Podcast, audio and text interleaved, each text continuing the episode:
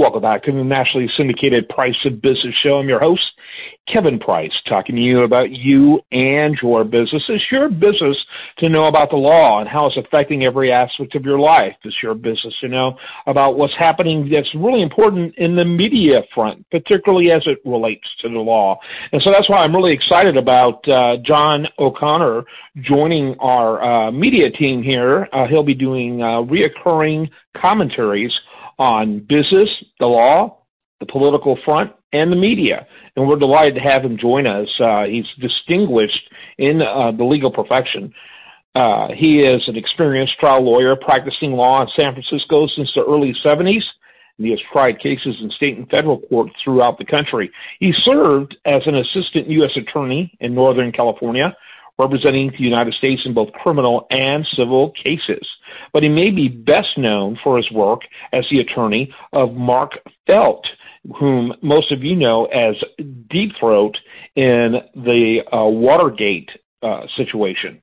And uh, he became very familiar with the role of the Washington Post in Watergate in his representation of Mark Felt. And so uh, he brings a lot of experience. He also wrote briefs regarding uh, Pat Hearst, United States versus Patty Hearst, and really had himself involved in some of the biggest lawsuits of the uh, 20th century, representing the uh, federal government uh, in the vast majority of those cases. So we're delighted to have him. He's going to be bringing his interesting insights uh, every other week here on the Price of Business show.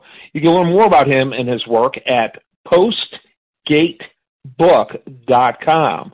That's postgatebook.com. And that's the name of uh, the, the book that uh, he talks about most often. It relates to media, Postgate. And again, that's postgatebook.com. All right, with that, John O'Connor. Thanks, Kevin. The Price of Business has asked me to discuss conspiracy theories. As the new Republican controlled House is soon to be seated, the Democratic yells are loud that any congressional investigation of Hunter Biden is part of just another, quote, conspiracy theory, unquote, promulgated by right wing partisans. This charge raises the question which conspiracy theories are indeed elaborate ruses and which are reasonably based in fact? The words conspiracy theory, standing alone, constitute a meaningless phrase. Virtually every white collar criminal prosecution is based in conspiracy. For example, Elizabeth Holmes of Theranos Ignominy and her co-conspirator Sunny Balwani were recently proven beyond a reasonable doubt guilty to have criminally conspired to defraud investors. So many conspiracy theories are solidly provable. The salient inquiry then is which alleged conspiracies are grounded in evidence and which are not.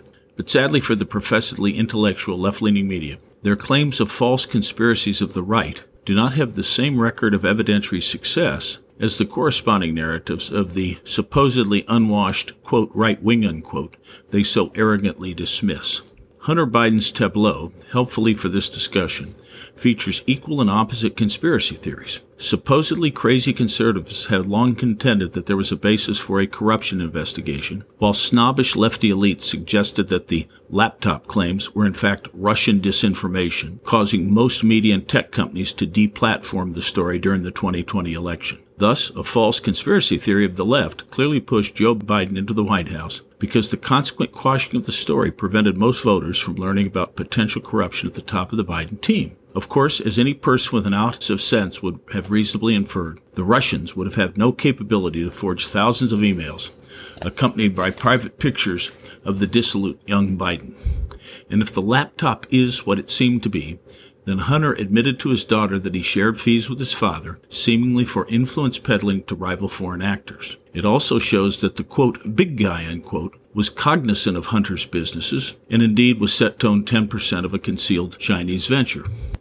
Of course, the mother of all competing conspiracy claims is Russiagate. The fable that candidate Donald Trump colluded with Russian President Vladimir Putin was enthusiastically embraced by such luminaries as James Cardinal Comey and his FBI headquarters, the Mueller special counsel team, and of course, the mainstream media. Yet, 20 minutes on the internet would have revealed to anyone with average reading comprehension that the claims were an obvious canard. After all, The individuals behind the cartoonish fantasies of the Steele dossier, which purportedly exposed Putin's pro Trump wrongdoing, were all Russian intelligence plants or oligarchic agents working to help, not hurt, Hillary Clinton. So the anti Clinton deplorables were proven correct when they claimed that Russian collusion was nothing but a hoax, literally a false conspiracy theory. A side note while Robert Mueller himself cannot be criticized for a team managed by others, his office repeatedly implied that Professor Joseph Mifsud was a Russian connected individual, whereas in fact he was an agent of a friendly Five Eyes country sent in to trap lowly aide George Papadopoulos. Thus, the truth, even from the special counsel's lawyers, was significantly bent toward a false conspiracy. When the COVID pandemic exploded on the world scene, Many sensible citizens inferred, one would think reasonably, that this super lethal virus was created artificially in the Wuhan Virology Center near the outbreak's epicenter. But no, we were told by our health officials. This virus came from a nearby wet market via a bat whose home was hundreds of miles away. Anybody who reasoned otherwise was dubbed a conspiracy theorist, deplatformed and reviled by the partisan mainstream media and their credulous followers. However, weeks before the epidemic hit the United States, alert scientists uncovered the genomic sequencing of the virus, showing artificial patches, that is, sequence CGG CGG, which do not occur in nature. As Jon Stewart observed, if a river of chocolate was flowing through downtown Hershey, Pennsylvania, maybe, just maybe, the chocolate leaked from the nearby chocolate factory. But guilty health officials muffled this evidence as just another conspiracy theory. Unwitting Americans then obediently took their cues from Dr. Anthony Fauci, a concealed sponsor of the reckless gain of function research at Wuhan, closely monitored by the Chinese military. So, who was the purveyor of knowingly false narratives affecting our entire country? Once again, the media championed it while criticizing common sense skeptics who dissented. One prominent conspiracy charge is that of election denialism. There is no doubt that a blanket claim of a stolen election touts a far more simplistic picture than fits the facts. In contrast, a more provable and malleable allegation of unenforced election safeguards covers a multitude of clearly proven sins of election maladministration. But contrast this with the absurd averments that the 2020 election was the quote most secure unquote in American history, and that anyone who suggests otherwise is telling the quote big lie. Many critics of the 2020 election believe that Biden probably or most likely won the election. But this seeming consensus misses the point. Election doubts are not good for democracy. The best foundation for intelligent, rational doubt about the 2020 election comes from an insightful piece in Atlantic Magazine of September 30, 2020, months before the election, quoting leftish Brookings Institution election experts. In short, the percentages of projected disqualified votes in urban centers based on historical statistics is analyzed in the article, together with the confident opinion that these percentages should rise with the influx of first time mail in voters, thereby jeopardizing Biden's campaign, which the article did not like. However, the projected disqualified ballots never materialized by a factor as high as 90%. Thus, in a pandemic year, while there are many reasonable inferences explaining this precipitate drop in disqualified ballots, they are not all false conspiracy theories so much as they are principled narratives of citizens with imperfect information. Limitations of space do not permit full examination of so called climate denial, but it suffices to say, contra Al Gore and John Kerry, that 97% of scientists most assuredly do not claim proof that most, underline most warming, is human cause.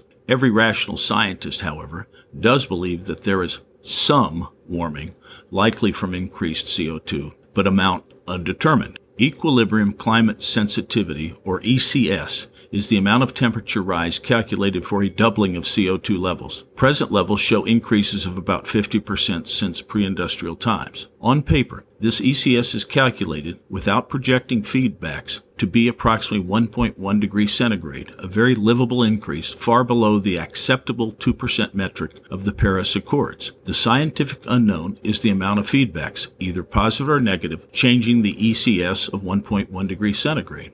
However, among scientists receiving or seeking lucrative grants, computer programs hypothesize over 3 degrees Celsius for the ECS, clearly a highly speculative amount given the admittedly poorly understood cloud formation mechanics on which feedbacks are based. No satellite or ground measurements have backed up this wild amplification hypothesis. So are climate, quote, deniers, unquote, false conspiracy theorists, or are they scientifically grounded skeptics?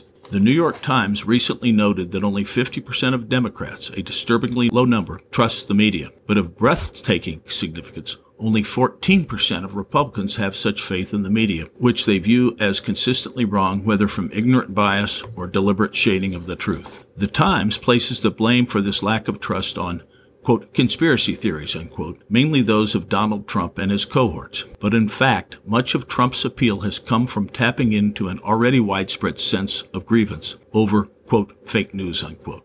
It may be wishful thinking, but at some point the legacy media should look in the mirror and, like the comic strip character Pogo, proclaim, We have met the enemy, and it is us.